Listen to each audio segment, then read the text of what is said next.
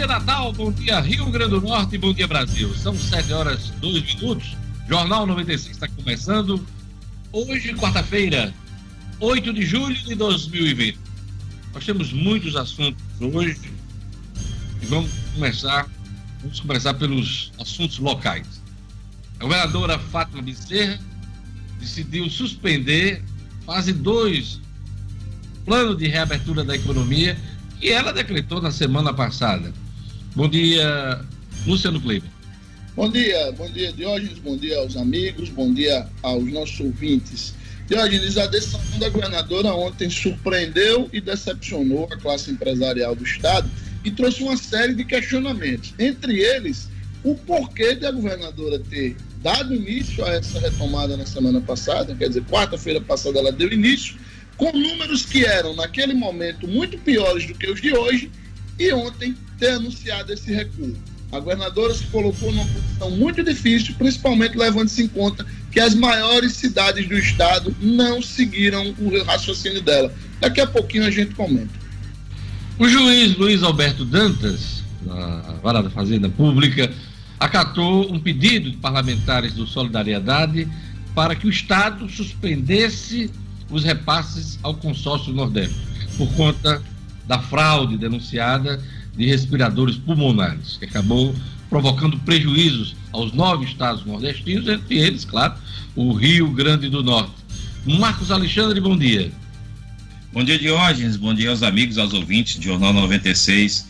Assunto ganhou, saiu ontem do controle da, do governo do estado nessa questão aí do consórcio Nordeste né, um assunto que vem sendo bastante contestado desde que o governo comprou e não recebeu, repassou o dinheiro para os respiradores e não recebeu, né, dentro dessa crise aí da pandemia. Isso vem sendo questionado sistematicamente até que ontem saiu essa decisão judicial aí do, do juiz Luiz Alberto Dantas Filho. Né? Daqui a pouco a gente volta e detalha um pouco mais para os ouvintes esse assunto. Cartórios do Rio Grande do Norte passam a realizar serviços de regularização do CPF. Gerlane Lima, bom dia.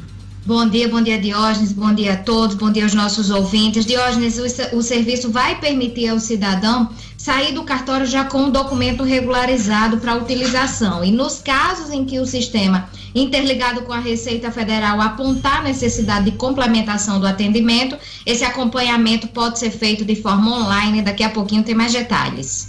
A notícia já era esperada, mas o presidente da República confirmou por volta do meio-dia ontem. O presidente da República está com Covid, Covid-19. Ele, que é um negacionista dessa questão da pandemia, e agora está afastado uh, da rotina do Palácio do Planalto para poder se recuperar. Ontem gravou vídeos dizendo que já está bem, que está tomando a cloroquina, na mesma linha do que vem mantendo, tentando minimizar os efeitos desta doença que já matou quase 70 mil pessoas no Brasil. Vamos aos números da Covid-19 no Rio Grande do Norte, no Brasil e no mundo. Gerlane Lima.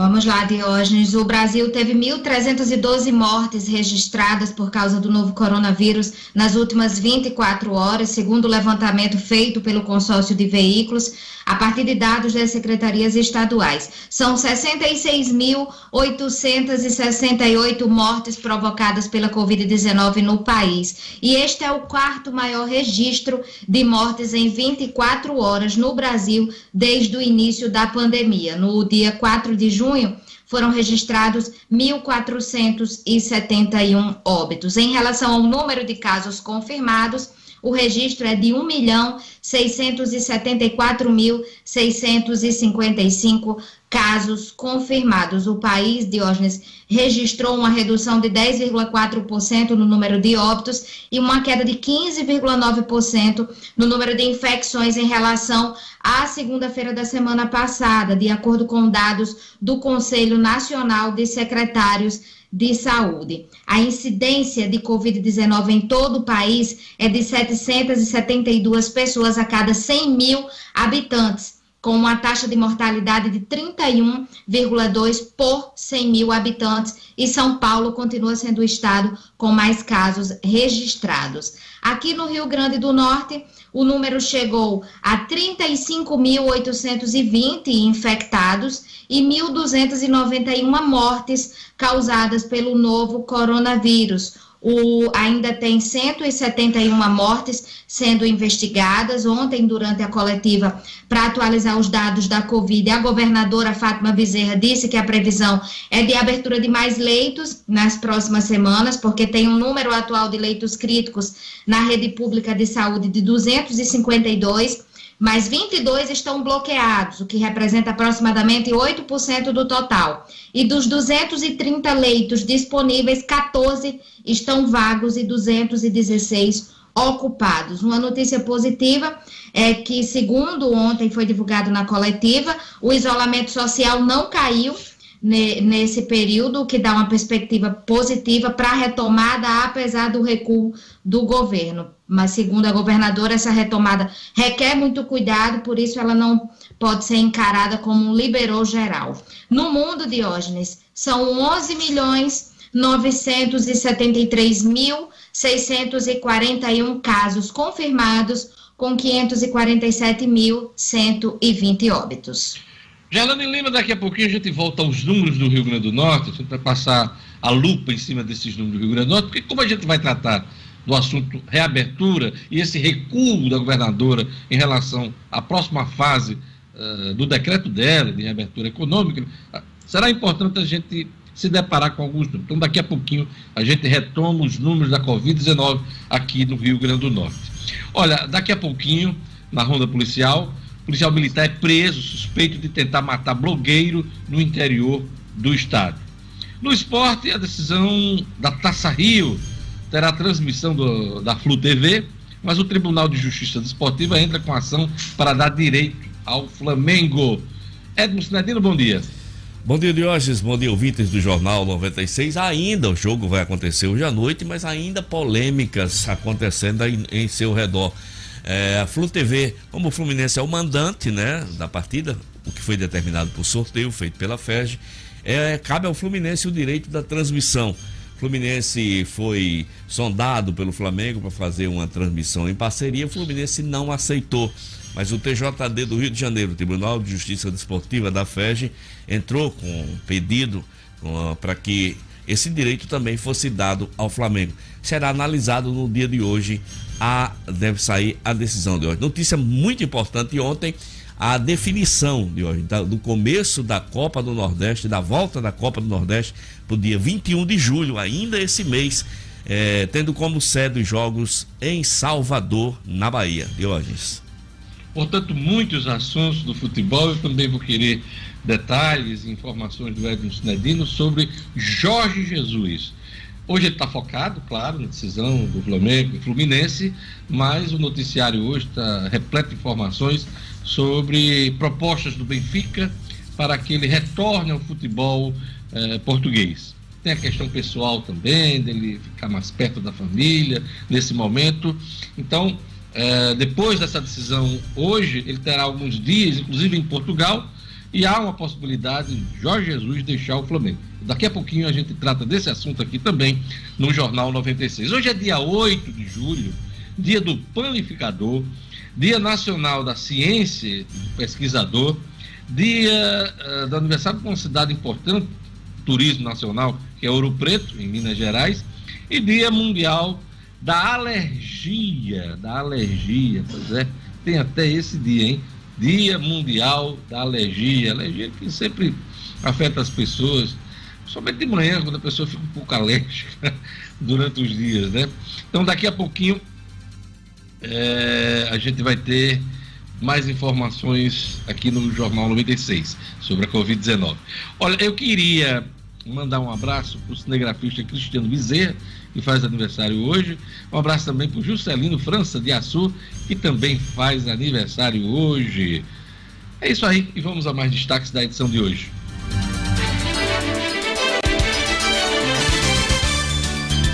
Presidente Jair Bolsonaro está entre os 48 mil novos registros de Covid-19 das últimas 24 horas no Brasil. Reabertura de nova fase da economia é mantida em Natal e Mossoró. Cartórios do Rio Grande do Norte passam a realizar serviços de regularização de CPF.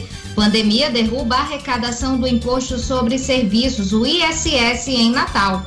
Polícia Civil prende homem acusado de violentar idosa sexualmente. E ainda com chance de classificação, a BC terá apenas 10 dias de treinos para enfrentar o CSA. 7 horas e 12 minutos. Vamos rapidinho, leitura dos jornais aqui nesta quarta-feira, dia 8 de julho. O Agora RN circula na capital, região metropolitana e algumas cidades aqui do estado, traz como destaque: governo do Rio Grande do Norte suspende nova fase de reabertura da economia. Também é destaque no Agora RN: juiz manda cortar repasses para o consórcio Nordeste. A arrecadação de ISS da Prefeitura de Natal cai mais de 20%. Também é destaque no Agora RN: Bolsonaro confirma que está com Covid-19 e começa a tomar hidroxicloroquina. Eu confio em você. A Tribuna do Norte traz aqui na sua manchete principal: reabertura da economia mantida em Natal e Mossoró. Tribuna destaca: com Covid, Bolsonaro toma hidroxicloroquina. Também é destaque no, na Tribuna do Norte: Justiça proíbe RN de fazer repasses ao consórcio Nordeste. São destaques nos jornais locais, vamos aqui para os jornais nacionais. O Globo destaca aqui na sua manchete principal. Vírus é como chuva, vai atingir você.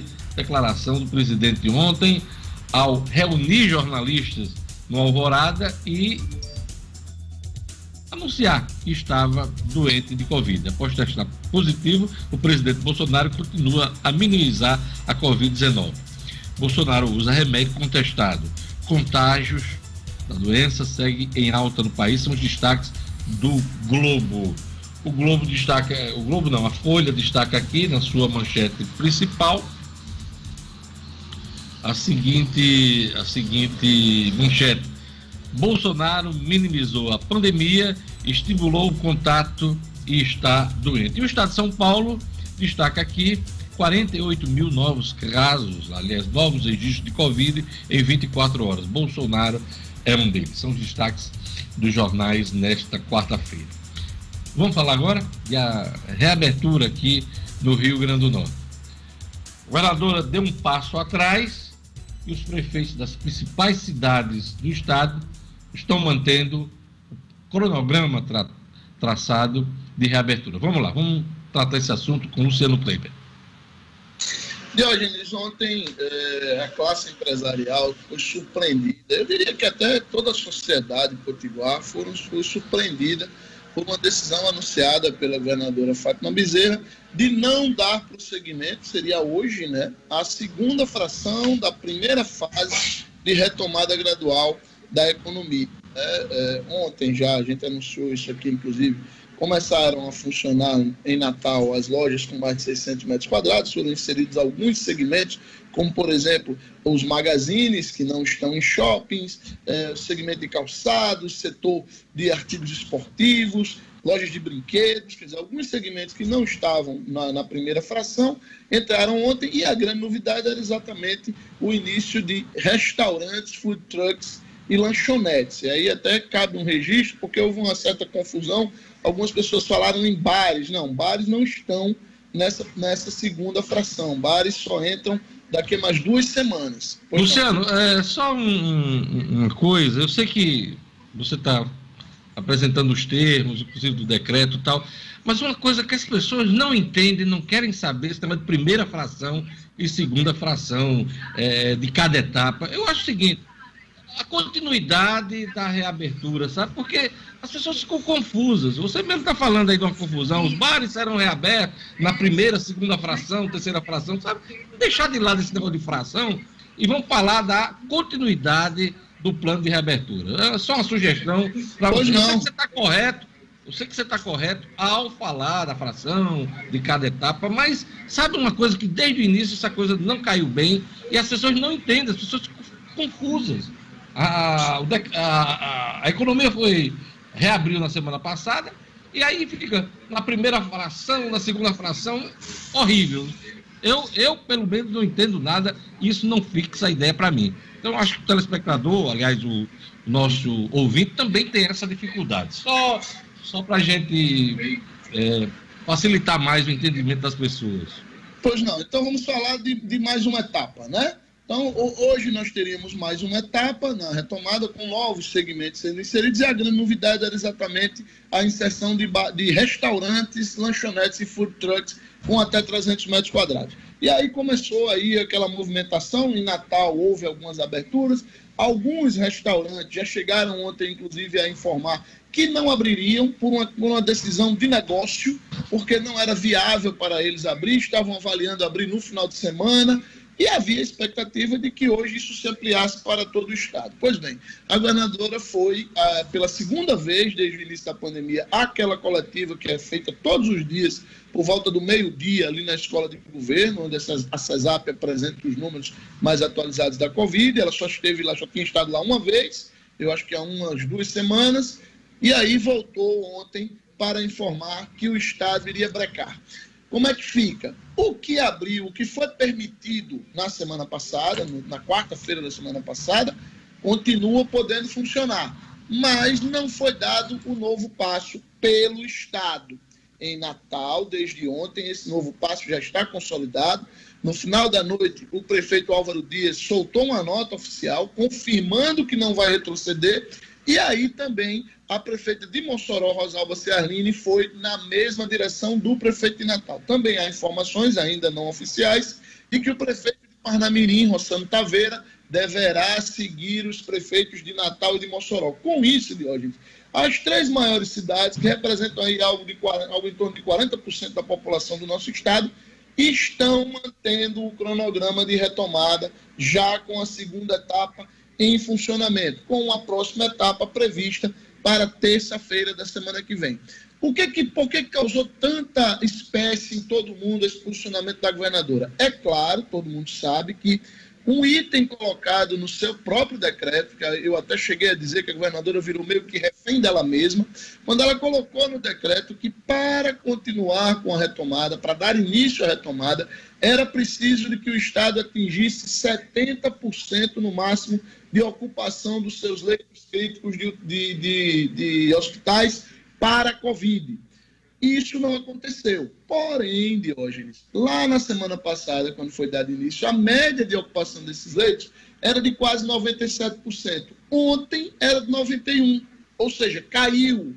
A taxa de transmissibilidade na semana passada, que é quantas pessoas cada doente faz, vai adoecer, vai, vai infectar, é, era de 1,45 na semana passada, ontem era de 0,94 caiu também. Né? Então, quer dizer, os leitos, a ocupação, né, a procura, a pressão sobre as UPAs, a própria CESAP disse que hoje nós temos mais gente, menos gente esperando do que leitos disponíveis, críticos. Né?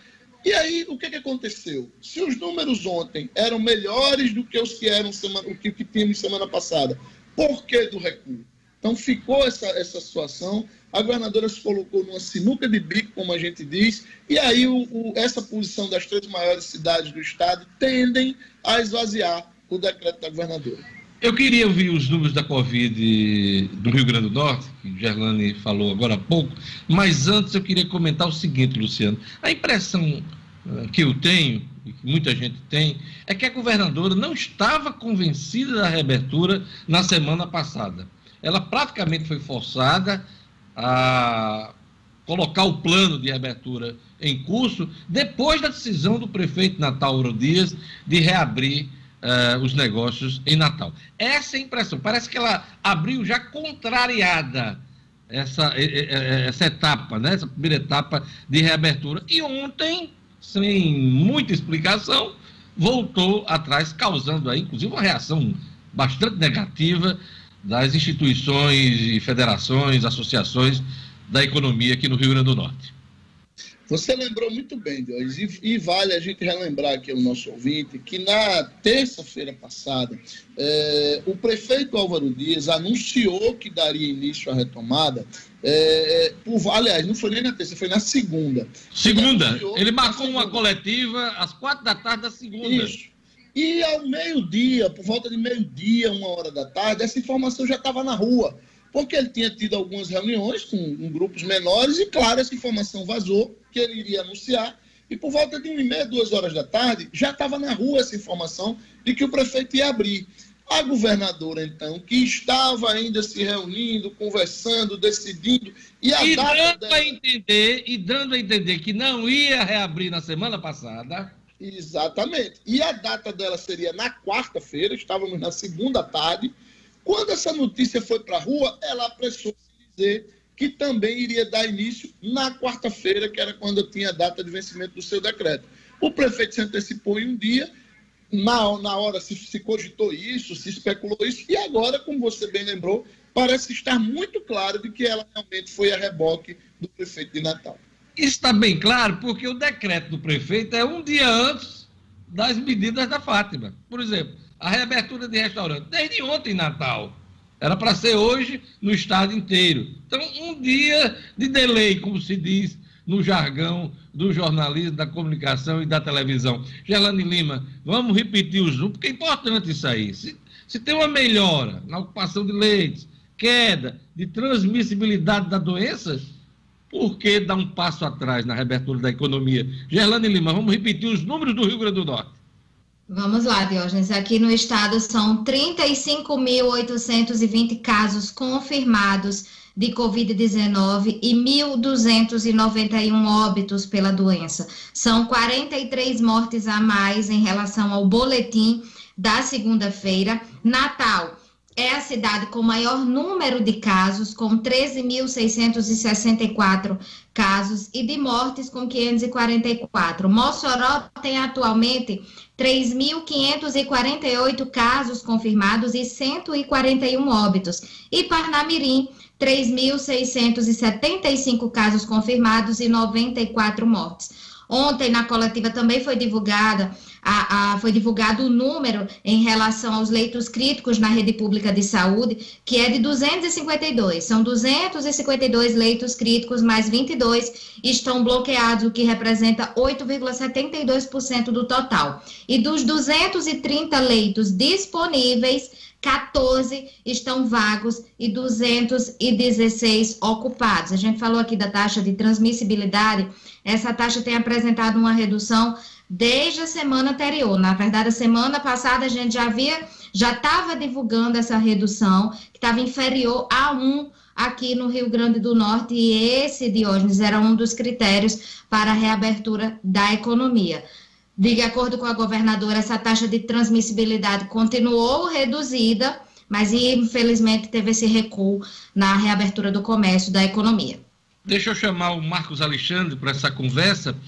Marcos Alexandre, a governadora vem tentando já há algum tempo de ter um discurso único com os prefeitos do Estado. Chegou a fazer um apelo, inclusive, para que os prefeitos assumissem mais suas responsabilidades nessa questão do isolamento social.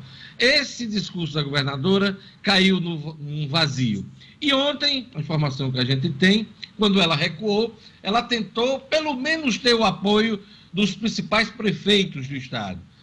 Mossoró, prefeita Rosalva Ciarline, o Santa Taveira aqui na, em Panamirim, e até de Álvaro Dias, com quem ela não tem uma conversa boa. Tentaram conversar dias atrás e essa coisa não avançou muito. A, a governadora está entrando num processo de, isola, de isolamento político nessa questão da Covid-19 aqui no Estado? É essa conclusão inicial que a gente chega, Jorge, realmente, porque desde a semana passada a gente tem percebido aí com, essa, com esse vai e vem de reabertura, reabre, não reabre a economia, a gente tem percebido que há realmente um, maior distanciamento do, do governo com, com as prefeituras, pelo menos a, as principais prefeituras, e a gente cita o caso, claro, de Natal. Né? A gente tem notícia de que na semana passada é, o prefeito Álvaro Dias e a governadora Fátima Bezerra tiveram uma conversa, uma conversa áspera, a Luciana inclusive trouxe as informações aqui, mas é, é, é conversaram, dialogaram, apesar de, de, de, né, de alguma de diferenças, de animosidade. Divergências, na verdade, as divergências são, são claras e nítidas, né? Sim, sim, sim, exato. exato. Tiveram divergências, mas é, é, avançaram em algumas coisas e em outras não.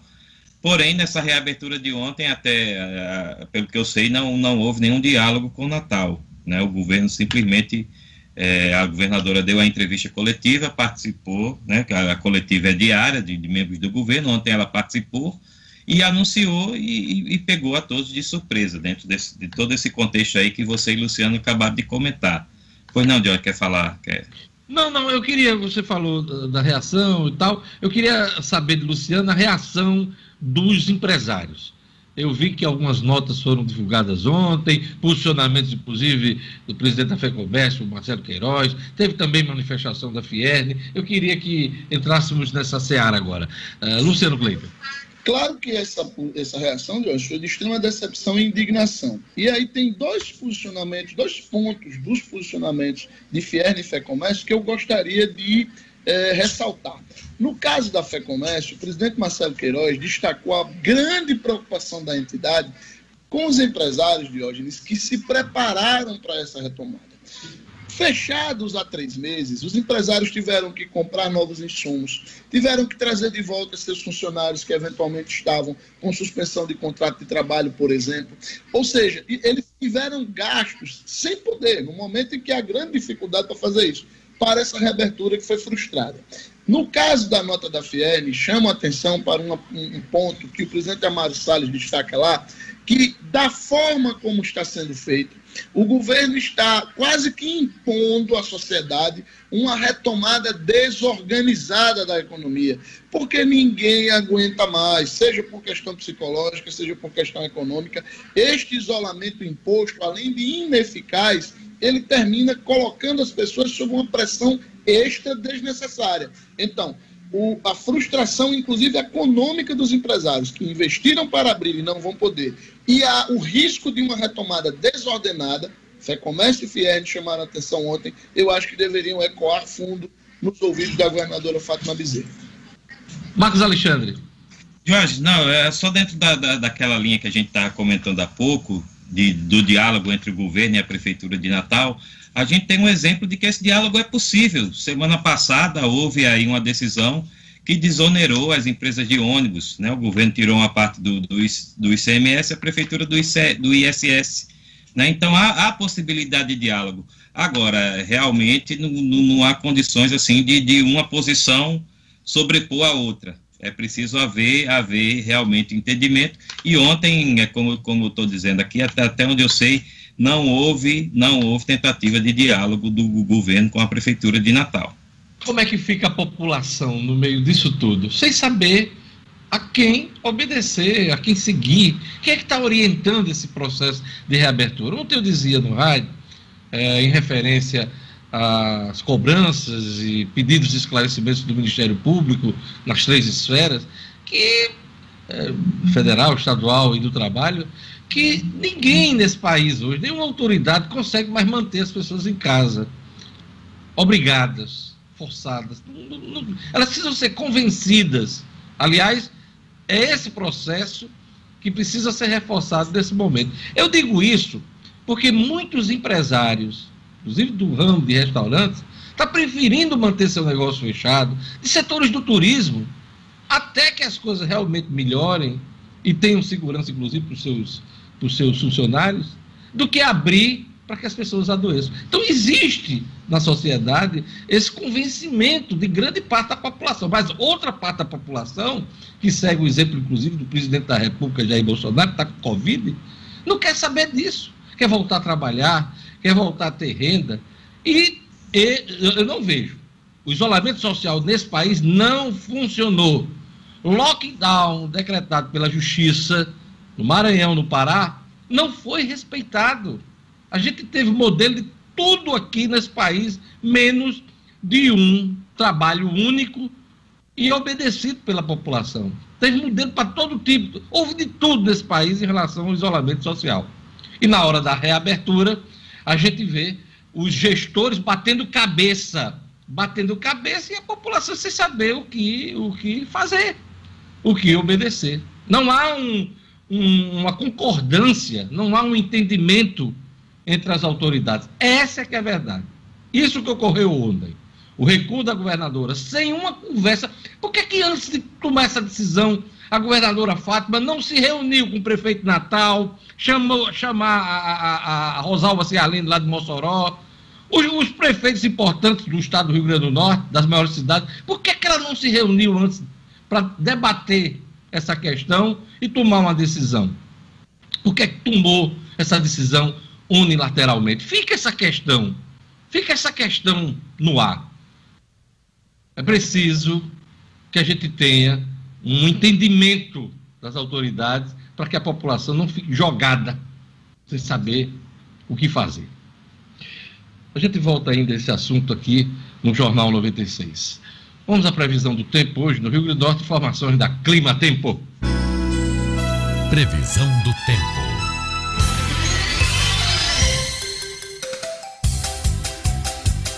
Em Natal, a quarta-feira segue com sol entre nuvens e previsão de pancadas de chuvas rápidas durante o dia e a noite. A mínima é de 22 e a máxima de 28 graus. Em Macau, dia de sol entre nuvens. A mínima fica nos 24 e a máxima chega aos 33 graus. Em Goianinha, a previsão é de sol, com algumas nuvens também, mas chove rápido durante o dia e a noite. A mínima na madrugada foi de 25 e a máxima fica nos 34 graus. E em Santa Cruz, a quarta-feira de sol e temperatura abafada. Chove rápido à tarde e à noite, mínima de 25 e máxima de 34 graus. 7 horas e 33 minutos. Olha, o Viver Marina está com a promoção nunca vista. Todas as plantas com até 50% de desconto. Vários planos de venda. Você pode pagar em até 10 vezes no cartão de crédito. O Viveiro Marina vende barato porque produz. Quer um exemplo? Grama esmeralda a partir de R$ reais o metro quadrado. Vermarina, loja aberta com as devidas seguranças, na esquina da rua São José, com a Miguel Castro, no bairro Lagoa Nova, aqui em Natal. Não compre planta sem antes fazer o orçamento no Viveiro Marina. Viveiro Marina, a grife do paisagismo. Vamos para nossa ronda policial, vamos chamar o Jackson Damasceno. Policial militar é preso suspeito de tentar matar blogueiro no interior do estado. Jackson Damasceno. Polícia, com Jackson Damasceno. O da massa. Oferecimento. Ótica Ideal. Compre seus óculos escuros ou de grau das melhores marcas em até 10 vezes no cartão. Temos convênios com empresas e associações. Facilitamos seu exame oftalmológico. Ótica Ideal. Nosso ideal é fazer você feliz. Edifício Barão do Rio Branco 5. Telefone 3201 6797. Sigam também nossas redes sociais. Olá, bom dia aos meus colegas do Jornal 96, bom dia ao nosso querido público. Esse policial militar, um cabo, cujo nome não foi revelado, foi preso é, numa operação conjunta né, do Ministério Público Estadual, da Polícia Civil e da Polícia Militar. Ele é acusado de ter, de ter tentado assassinar, em 19 de maio desse ano, João Marcolino Neto, que é um blogueiro é, lá da cidade de Caraúbas o atentado aconteceu na parte da manhã. O blogueiro estava na frente de uma escola e percebeu que um carro se aproximava, um carro estranho. Ele correu para dentro do próprio veículo e escapou dos tiros, porque o carro dele é blindado. Após o crime, a Polícia Civil começou a investigar o caso.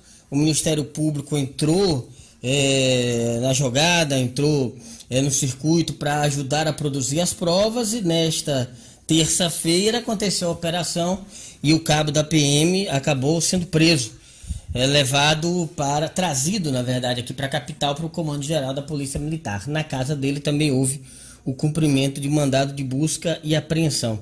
A polícia agora trabalha no sentido de descobrir por que o cabo da Polícia Militar tentou matar o blogueiro. São essas as informações da prisão desse PM. A Polícia Civil prende homem acusado de violentar idosa sexualmente. Olha, a prisão aconteceu na parte da tarde desta terça-feira, é, na cidade de Nova Cruz. O suspeito não foi, não teve o nome revelado, mas a prisão foi feita pelo pessoal da sexta delegacia regional, lá mesmo é, em Nova Cruz, é, no cumprimento do mandado de prisão publicado pela primeira vara daquela comarca. Suspeito tem 22 anos, ele foi detido no bairro Catolé, De acordo com as investigações, vejam vocês, no dia 1 de fevereiro desse homem, ele entrou na casa de uma idosa de 60 anos tentando extorquir dinheiro dela no bairro Frei Damião. Foi constatado que, pelo fato de a vítima não ter o dinheiro que ele exigia, ele começou a espancar a mulher e em seguida a violentou sexualmente. A vítima foi socorrida, foi verificado que durante a violência ela teve duas costelas fraturadas, além da mão esquerda estar com hematomas na face. O suspeito foi preso, conduzido à justiça e agora vai responder por esse crime horrendo e covarde que teria cometido. São as informações desta quarta-feira. A gente volta amanhã com mais notícias de polícia aqui no Jornal 96. Até lá. Jornal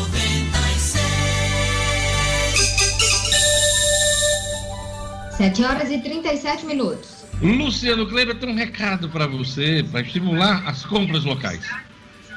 Pois é, Diógenes, mais do que nunca a gente tem que estimular as empresas que são da nossa terra.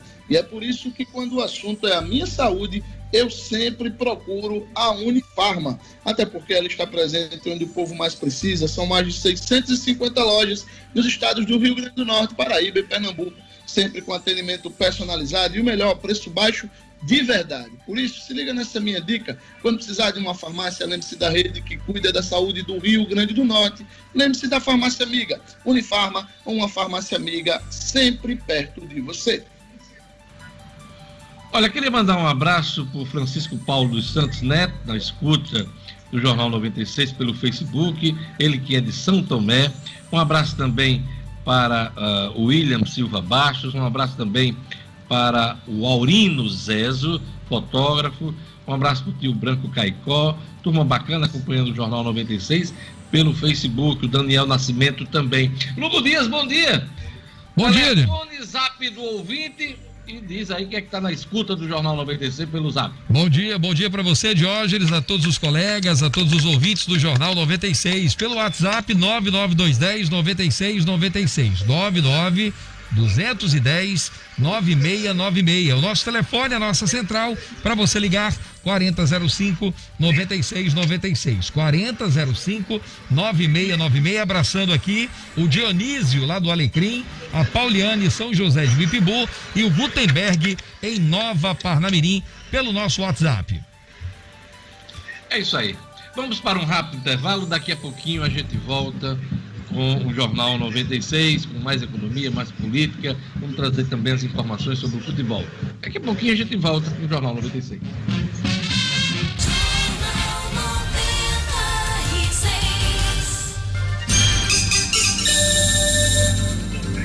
Sete horas e 40 minutos. Olha, os cartórios do Rio Grande do Norte passam a realizar serviços de regularização de CPF. Qual o objetivo, Gerlane Lima? Isso mesmo, Diógenes. Passam a fazer o ato de inscrição, alteração, consulta e emissão da segunda via de CPF. Esse serviço ele vai permitir ao cidadão sair do cartório já com o documento regularizado para utilização e nos casos em que o sistema interligado com a Receita Federal apontar a necessidade de complementação do atendimento, o acompanhamento da situação poderá ser feito de forma online pelo site registrocivil.org registrocivil.org, registrocivil.org.br, mediante a entrega de login e senha ao cidadão. A Receita Federal já havia sido o primeiro órgão a perceber essa capilaridade dos cartórios e possibilitar a emissão do CPF já na certidão de nascimento de recém-nascidos. E agora está ampliando não só os serviços disponíveis nos cartórios, mas também o alcance, já que qualquer cidadão poderá ser beneficiado. E para a Receita, esse convênio amplia em 2.700% a rede de atendimento aqui no estado, que até então é composta por seis unidades físicas além do site. Os cartórios de registro civil poderão cobrar do solicitante uma tarifa de conveniência, que é o valor de R$ reais, e os principais serviços feitos nos cartórios permanecem gratuitos, como a inscrição no CPF realizada no ato do registro do nascimento, o cancelamento no caso de óbito e a alteração de nome por ocasião de casamento. Então, os cartórios agora passam a realizar esse serviço de regularização. Já está disponível, Diógenes.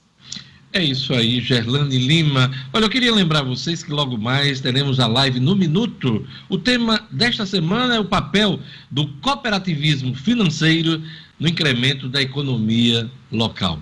Meus convidados são Manuel Santa Rosa, presidente do Cicobi, e o Eduardo Gato, superintendente da OCERN, a Organização das Cooperativas aqui no estado do Rio Grande do Norte. Transmissão será ao vivo pelo portal No Minuto, pelo YouTube e também pelo Facebook. Logo mais às 17 horas, você não pode perder mais uma edição, mais uma live no Minuto, tendo como tema o cooperativismo financeiro.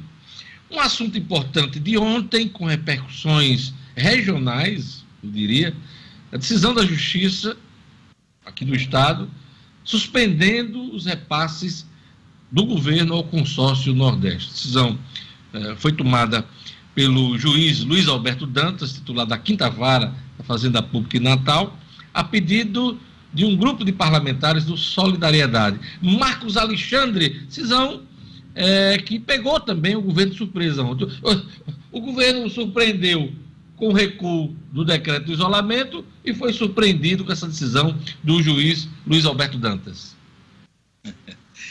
É verdade. Ontem saiu essa decisão, né, de que o governo aí vai ter que rever, por força judicial, sua relação com o consórcio Nordeste.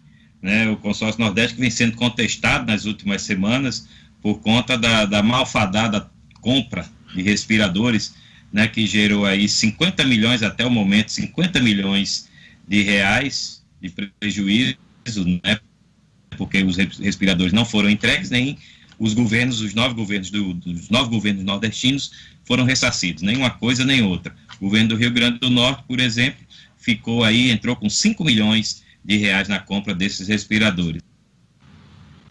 Pois é.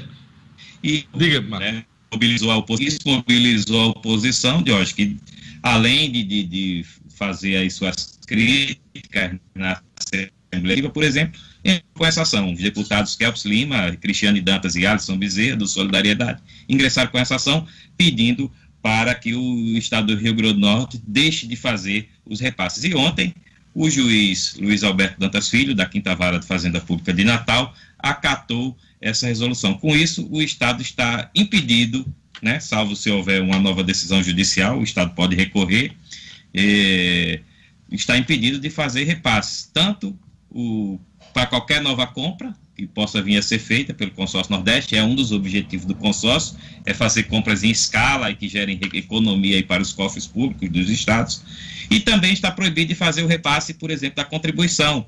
O Rio Grande do Norte é, entra com quase 900 mil reais de contribuição né, para o consórcio por ano, então também está proibido de fazer qualquer tipo de repasse nesse sentido.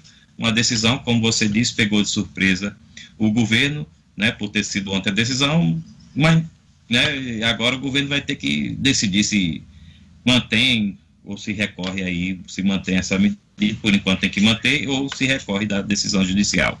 Com certeza vai recorrer, a Procuradoria-Geral de Justiça já estuda, né, a Justiça não do Estado, a Procuradoria-Geral do Estado já estuda recurso a essa decisão do Luiz Alberto Dantas. Eu queria fazer algumas colocações nessa questão. Primeiro, a governadora poderia ter ficado sem essa, se, no momento em que o consórcio denunciou a fraude, ela tivesse, por decisão própria, ter tomado a decisão de suspender, inclusive, compras da Covid, como fez Pernambuco.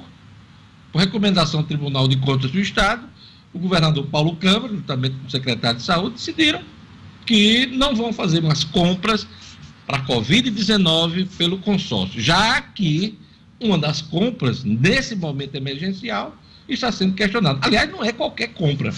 É uma compra de 50 milhões de reais, 10% aqui no Rio Grande do Norte. Isso é um ponto. O segundo ponto é que o consórcio Nordeste hoje passa por uma crise de credibilidade, confiabilidade. Por mais que o governo reforce, é um instrumento importante de esforço coletivo, para baratear compras, inclusive, foram realizadas operações anteriores no ano passado, que é, resultaram em economia de 30%, 40% para o Rio Grande do Norte. Né? Então, o instrumento é importante e existe em todo o país hoje. Hein? tem o consórcio do Norte, tem o consórcio do Sudeste, tem o consórcio dos governadores do Sul e o consórcio dos governadores do Nordeste. Agora, neste momento, o consórcio do Nordeste, por conta desta fraude, está sofrendo questionamentos. E não é só na Assembleia Legislativa, não, de cada estado, não. Tribunal de Contas de cada estado. Os ministérios públicos, federal e estadual, também estão e abriram procedimentos. Então não há como esconder, é, tapar o sol com a peneira. O consórcio Nordeste está na berlinda. Então a governadora poderia ter ficado sem essa, deixado uma decisão da justiça suspender os repasses. Ela poderia ter tomado essa decisão, se antecipado preventivamente, uma cautela, mas existe uma, uma decisão política de não desagradar os passeios de consórcio Nordeste, né? todos né, de, é, de uma linha política de esquerda, contra, inclusive, o governo federal. Então, ela não, não quis agradar a, a, aos colegas, mas há já dissidência dentro do consórcio Nordeste em relação, pelo menos, às compras da Covid-19, que foi o caso do governador de Pernambuco, Paulo Câmara, que suspendeu, suspendeu as compras nesse momento. Agora ela está impedida não só de fazer compras via consórcio na área de saúde, como também não, não vai contribuir. E é uma grana, viu, Marcos Alexandre, para a manutenção do, da, da, estrutura. A contribuição do Rio Grande do Norte é de quase um milhão de reais. No, 898 mil reais é o repasse do Estado do Rio Grande do Norte para custear, são dados aqui que está, dados inclusive é, publicados pelo juiz na decisão dele, 898 mil reais para a manutenção do consórcio Nordeste. É quase um milhão de reais. É quase um milhão de reais. Até isso, agora, ela está impedida, a governadora está impedida de fazer essa contribuição. Então, ela, Fátima poderia ter ficado sem essa. Marcos Alexandre tem uma dica para você acompanhar as eleições 2020. É isso aí. Para quem quer ficar por dentro do que há de mais atual em matéria de regras eleitorais, a pedida é o livro O Processo e o Direito Eleitoral, do advogado e escritor Kennedy Diógenes. A obra já é uma referência do gênero, porque trata de maneira simples, mas completa, os principais temas do direito eleitoral, desde a sua construção histórica até as suas normas mais recentes, definidas pela última reforma política. O livro O Processo e o Direito Eleitoral é importante fonte de consulta para quem deseja participar das campanhas eleitorais até mesmo como candidato. O livro escrito pelo advogado Kennedy Diógenes está à venda pela internet no site www.oeleitor.com.br. Repetindo, www.oeleitor.com.br. Vamos agora para o futebol, vamos chamar o Edmo Sinedino. Está definida a volta da Copa do Nordeste, hein? Dia 21 de julho. Edmo Sinedino. Esportes com Edmo Cinedino. Isso mesmo de hoje. Ontem, reunião dos dirigentes da Liga do Nordeste, em concordância com a CBF, eh, ficou definida a volta da Copa do Nordeste e na Série Única de Salvador. Os jogos, a última rodada da fase de classificação vai acontecer no dia 21 de julho, agora, daqui a 14, 13 dias. Eh, e os jogos seguintes, das quartas de finais, semifinais e finais, todos realizados na cidade de Salvador é, utilizando os estádios da Arena Fonte Nova, o Barradão, Pituaçu e um né, no interior que é o, a Joia da Princesa em Feira de Santana. Essa decisão de hoje já estava praticamente definida, concordância com todos os clubes participantes, faltava apenas o aval da CBF, o aval final da Liga do Nordeste e ficou definido. De 21 de julho a 4 de agosto, são cinco, seis datas que serão cumpridas para a finalização da competição mais importante da região Nordeste. A ABC e a América eh, fazem sua última partida. O ABC tem chance ainda de classificação. O América apenas cumpre tabela de hoje. O ABC enfrenta o CSA de Alagoas. O ABC precisa vencer e torcer para que o esporte não vença o seu adversário com que um saldo de gols que ultrapasse o ABC. E ainda o ABC tem a chance de torcer um tropeço do Botafogo da Paraíba, que estão acima, acima do ABC na terceira posição. Boas chances de classificação do ABC, porque o esporte enfrenta a equipe do Confiança, primeiro colocado do grupo B. O Botafogo da Paraíba vai enfrentar o Vitória da Bahia, segundo colocado do grupo B. E o ABC enfrenta o CSA, que é o último colocado desse mesmo grupo B. Só que tem uma coisa: é, o ABC é, problemas. Até a minha manchete seguinte, de olha, eu já poderia entrar no assunto, que é Copa do Nordeste. ABC... Deixa eu chamar. Pois não, pois não, então chame.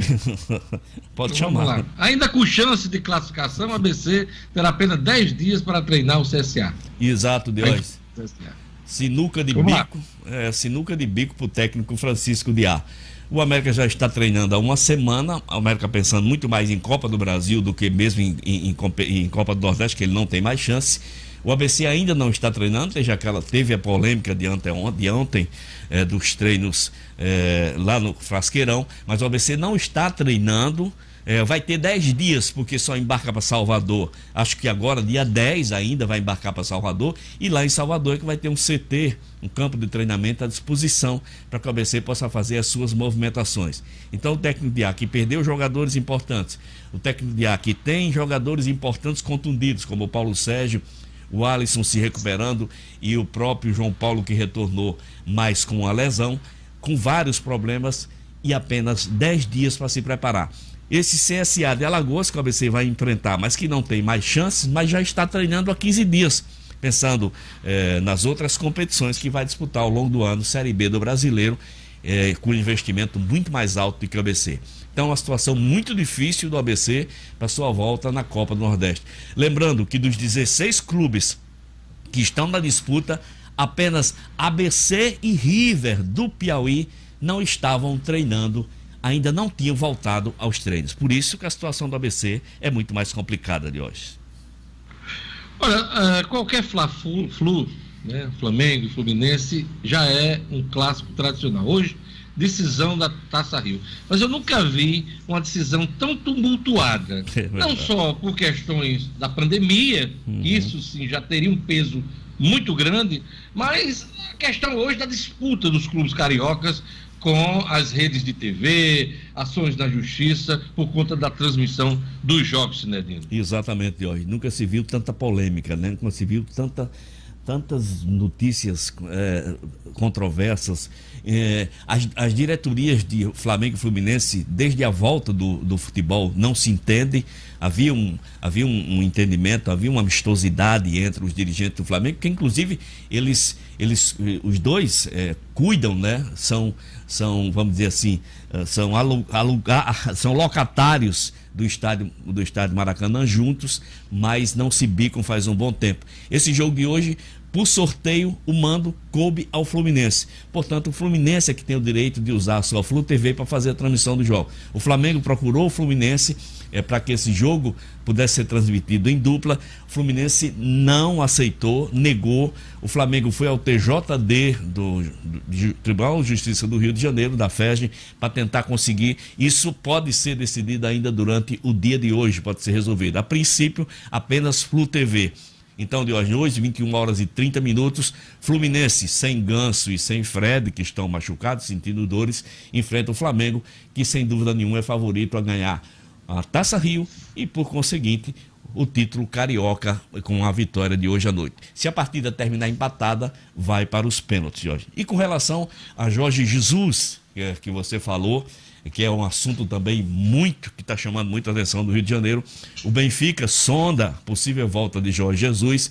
As notícias também são controversas. Uma notícia diz que o Jorge Jesus não se manifesta. Uma outra notícia diz que pelo menos até o final do ano o treinador do Flamengo não sai.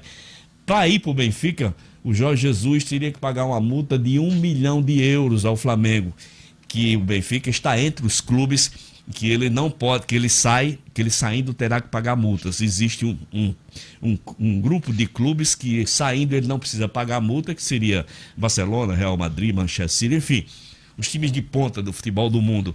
Mas o Benfica não está entre eles. e fica na expectativa.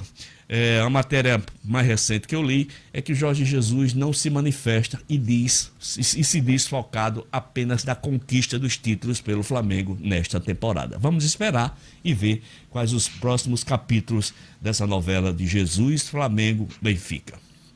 Obrigado, Sinedino. Até amanhã. Olha, fundador da Ricardo Eletro é preso em São Paulo em operação contra a sonegação fiscal em Minas Gerais. De acordo com as investigações, aproximadamente 400 milhões de reais foram sonegados. O portal G1, que traz o destaque hoje de manhã, entrou em contato com o Ricardo Nunes, que é o Ricardo Eletro, mas não havia obtido retorno até a última atualização da reportagem. Filho e irmão do empresário também foram presos. Então, problemas aí de sonegação fiscal levaram a operação contra o dono da Ricardo Elétrico, Ricardo Nunes. São as notícias uh, do país. Olha, eu queria lembrar que logo mais no RN acontece eu vou entrevistar Hermano Moraes, deputado estadual e pré-candidato a prefeito de Natal. Hermano é meu convidado hoje no RN, acontece da Banda de Natal, a partir de 12h30, hein? Você não pode perder as principais informações locais, também nacionais, comentários, análise. E a entrevista hoje é com Hermano Moraes, deputado e pré-candidato a prefeito de Natal. 12h30, hein? Eu conto com sua audiência. Luciano Kleiber, vamos lá. Olha, uh, Congresso pode derrubar veto e manter prorrogação da desoneração da folha de setores que usam intensivamente a mão de obra. Esse assunto a gente trouxe ontem aqui, o presidente é, sancionou uma lei. Tem um barulho aí de alguma coisa. Tá vaza? Pronto, melhorou agora. É, o, a, gente, a gente tratou desse assunto ontem aqui e o presidente vetou a desoneração que beneficiava 16 setores da economia, na mesma MP aí que tratava da redução do salário e também da jornada de trabalho. Luciano Kleber. Pois é, Diogo, nessa mesma eh, decisão em que ele prorrogou para quatro meses a suspensão de contrato de trabalhos e por até seis meses a redução de jornada e de salários, o, o presidente vetou é, a prorrogação, só para lembrar os ouvintes, essa, essa redução da folha de pagamento desses, são 17 segmentos no total, é, ela vale até 31 de dezembro deste ano. E havia uma expectativa de prorrogação por pelo menos mais um ano, até 31 de dezembro de 2021. Isso foi inserido exatamente nessa MP. O, o, o presidente vetou e o, o, presidente do Congresso, o presidente da Câmara, Rodrigo Maia, deu ontem declarações dizendo que o veto não era, não era muito bem-vindo que não era, não era interessante para a economia. Por quê, Deus? Só para o ouvinte entender. Esses setores, e aí são setores, por exemplo, como os que trabalham com terceirização de mão de obra, são empresas que têm na folha de pagamento a maior parte do seu custo, porque empregam muita gente. Claro, se empregam muita gente, se elas tiverem uma oneração maior dos seus custos, os riscos de desemprego são maiores. O setor, inclusive, fala, se a, não, se a prorrogação não realmente não acontecer, em algo em torno de um milhão de desempregados. Veja só. E aí, Diógenes, hoje esses setores escolhem entre pagar de 1 a 4,5% sobre a receita bruta, no lugar de recolher 20%, 20 de ICMS sobre a folha de pagamento. Claro que pagar de 1, de 1 a 4,5% sobre a receita bruta é sempre mais vantajoso, reduz aí em torno de 50% a 60% o recolhimento de INSS dessas empresas. O presidente do, da Câmara, eh, Rodrigo Maia, disse que pretende derrubar esse veto, que vai negociar, inclusive, essa derrubada com os seus pares. Isso deve acontecer numa sessão extraordinária a ser convocada entre hoje e amanhã. A oposição se articula para barrar a votação virtual da reforma da Previdência aqui no Estado, Marcos Alexandre. Jorge, a agenda do governo do Estado está cheia, hein? Respiradores, consórcio Nordeste, pandemia, reabertura da economia e reforma da Previdência. Né? Porque a, a tendência é que a discussão seja realmente bem, bem difícil aí para o governo né, não tenha muita facilidade na aprovação da reforma da Previdência. E a gente sempre lembra, e precisa reforçar isso, que o prazo está se esgotando, termina dia 31 deste mês. Pois bem, a oposição agora está batendo o pé, dizendo que não vai aceitar que essa proposta, que a, a, proposta de reforma da Previdência seja votada de maneira virtual, né, que é como a Assembleia está tá fazendo, está realizando as sessões. Né, como tem a, aí o problema do isolamento social, a Assembleia estendeu esse prazo exatamente até o dia 31 de julho, né, 31 deste mês. Então, a, é, a oposição, que reúne aí 10 deputados, né, já, já disse que não vai aceitar esse tipo de votação, que quer uma votação com a participação dos sindicatos, de representantes dos servidores e da sociedade. E aí se cria um impasse, porque é, a, a, o governo precisa de pelo menos 15 votos favoráveis né, para aprovar a reforma da Previdência, e com esse, esse posicionamento aí da oposição, ficam apenas 14 votos em tese, favoráveis aí à, à reforma da Previdência. Uma, uma matemática aí que o governo vai ter que, vai ter que ajudar a resolver né, na, casa, na Casa Legislativa, porque senão a reforma da Previdência pode naufragar, o governo perder o prazo e ver aí, ver aí as dificuldades se avolumarem ainda mais, porque ah, o governo pode ficar sem receber repasses se não cumprir esse prazo de dia 31. Olha, faz tempo que você me escuta falar sobre o Cicobi, sobre o quão importante é o cooperativismo financeiro. Agora, então, mais do que nunca, é hora de a gente focar e entender e estar ao lado eh, de quem genuinamente trabalha pela reabertura da economia e pelo estímulo à economia local. Quando pensar em escolher qualquer produto ou serviço financeiro, maquineta, boleto bancário, seguro, aplicações, não pense muito. Valorize e use o Cicobi como seu parceiro prioritário. Valorize quem valoriza o que é daqui. Na agência do Cicobi, no Partage Norte Shopping, a gerente é a Celiane. No Portugal Center, meu amigo Denivaldo. No Centro de Convivência da UFRN, a DEA e agora, na mais nova agência do Cicobi, ali na Abel Cabral, Nova Parnamirim, você vai encontrar o Galiza como gerente. Então, o Cicobi manda essa mensagem para você. Nesse momento, não podemos dar as mãos, mas podemos juntos fazer a diferença. Esse é o recado do Cicobi. Gerlane Lima, você tem uma informação importante sobre COSERN, não é verdade? COSERN aqui, deixa eu ver. COSERN disponibiliza serviço de autoleitura para consumidores com imóveis fechados. Explica para gente. É, Diógenes, nesse período de pandemia, muita gente preferiu se isolar na praia, no sítio, na fazenda e as casas ficaram fechadas. Então, os clientes da COSERN que possuem imóveis fechados, ou até mesmo casas de veraneio, que faz tempo que não vai lá, por exemplo, passaram a contar com o serviço de autoleitura. Essa medida é mais uma das ações adotadas pela COSERN para contribuir com a prevenção ao novo coronavírus, já que também a presença física dos funcionários em residências e comércios que possui o medidor na área interna, se evita essa presença, na verdade, né? Então, não deixa de ser também uma medida de prevenção ao coronavírus. Basta informar a leitura na área de serviços do site de cada um, de cada uma das distribuidoras, no dia que antecede a data prevista, a próxima visita do leiturista na residência e que está descrita na fatura de energia do mês anterior. É importante que o cliente também aproveite e realize o cadastro da fatura para o recebimento por e-mail e o pagamento por débito automático, uma ação que também reduz o manuseio das contas de papel. Então, é uma ação que facilita o faturamento dos estabelecimentos que estão fechados por conta da quarentena e que, seguindo as determinações da Agência Nacional de Energia Elétrica, podiam ser tarifados pela média de consumo dos últimos 12 meses. Então, nós, clientes, podemos fazer essa leitura, Diógenes. No site da COSERN está explicando bem direitinho. É só tirar a leitura, fazer a leitura e registrar lá no site, bem rapidinho. Olha, o Senado aprovou auxílio financeiro para profissionais de saúde, Marcos Alexandre. É, tem essa agora, agora tem essa novidade também. O Senado aprovou ontem uma, um, uma indenização de 50 mil reais para os servidores que atuam aí na linha de frente do combate à Covid e que tenham ficado inválidos ou até vindo a óbito. Aí essa, é, o Senado aprovou ontem, é uma, é uma medida proposta pelo deputado Reginaldo Lopes, que é do PT de Minas Gerais, e da deputada Fernanda Melchiona, do PSOL do Rio Grande do Sul. É, então, aí mais um, mais um custo aí para o governo federal, ter que arcar, né, se isso vier a ser sancionado, vier a ser aprovado na Câmara também, né, tiver, tiver essa aprovação, passar por esses trâmites.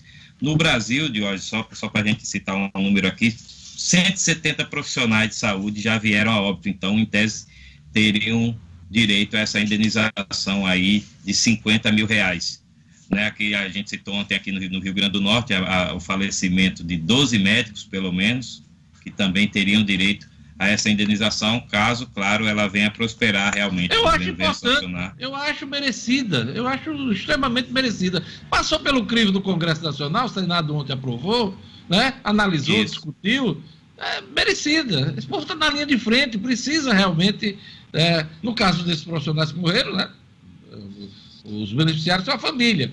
Mas é preciso estimular qualquer auxílio que seja para os profissionais da saúde desse momento de pandemia, conta com aplauso, eu acho, de, da maioria da população.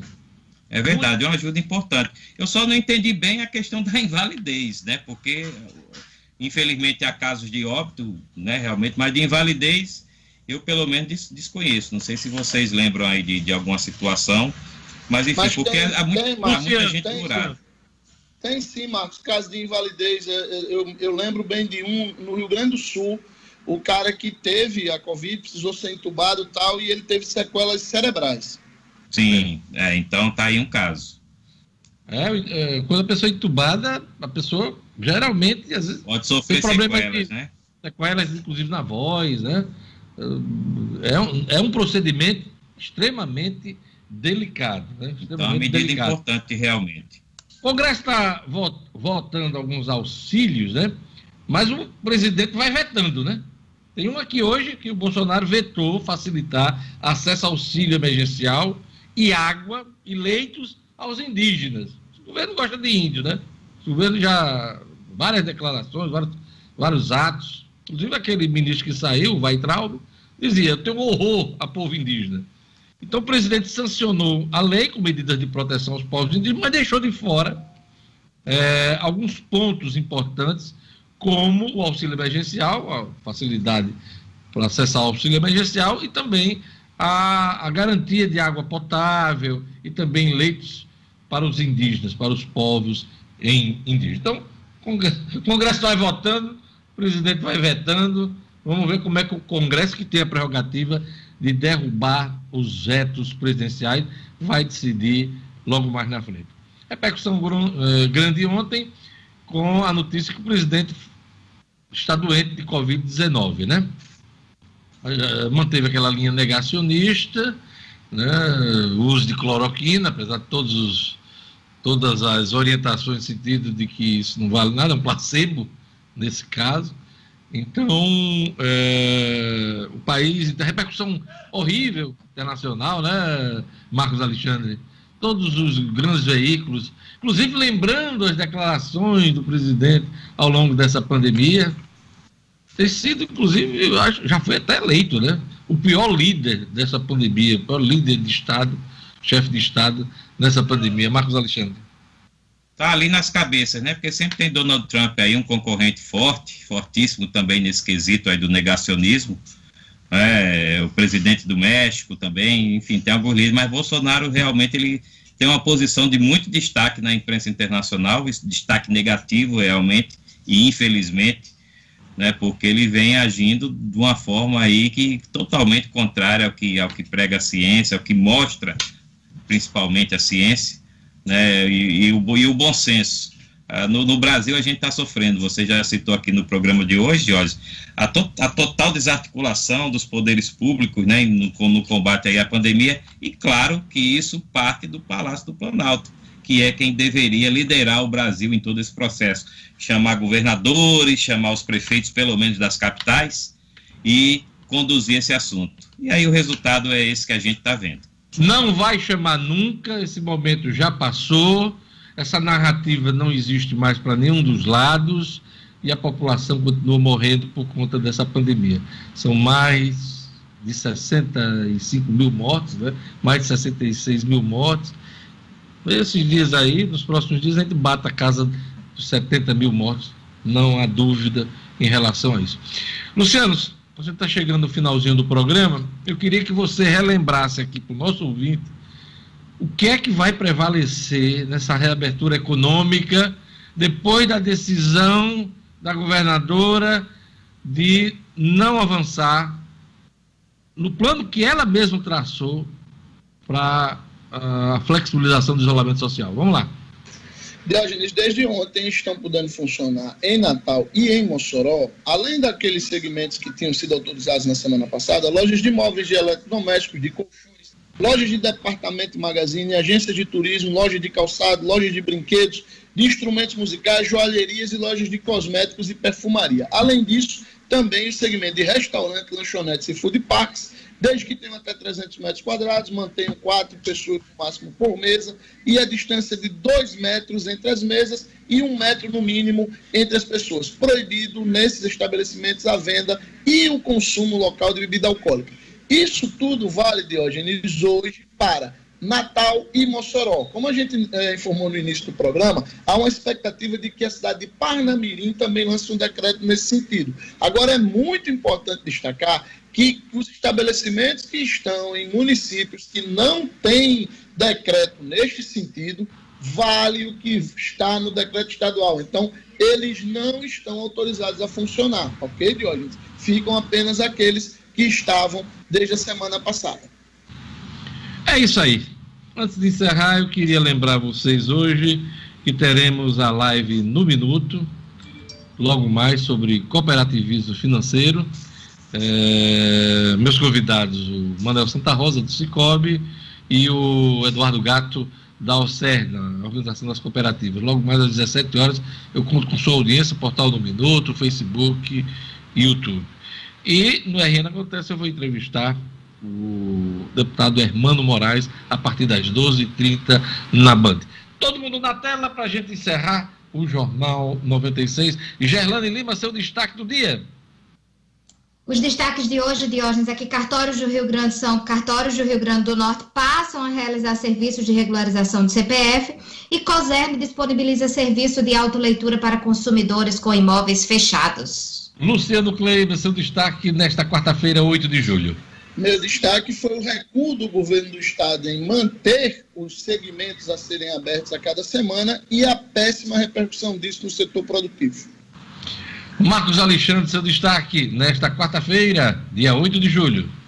A oposição não aceita vá votar uh, virtualmente a reforma da Previdência na Assembleia Legislativa. Isso pode travar o processo e criar problemas para o Estado. Juiz Luiz Alberto Dantas Filho manda cortar repasses do Estado do Rio Grande do Norte para o consórcio Nordeste. Este foi o Jornal 96. Queria agradecer a audiência de todos. Obrigado, Gerlano. Obrigado, Luciano. Marcos Alexandre, Edson Cinerino.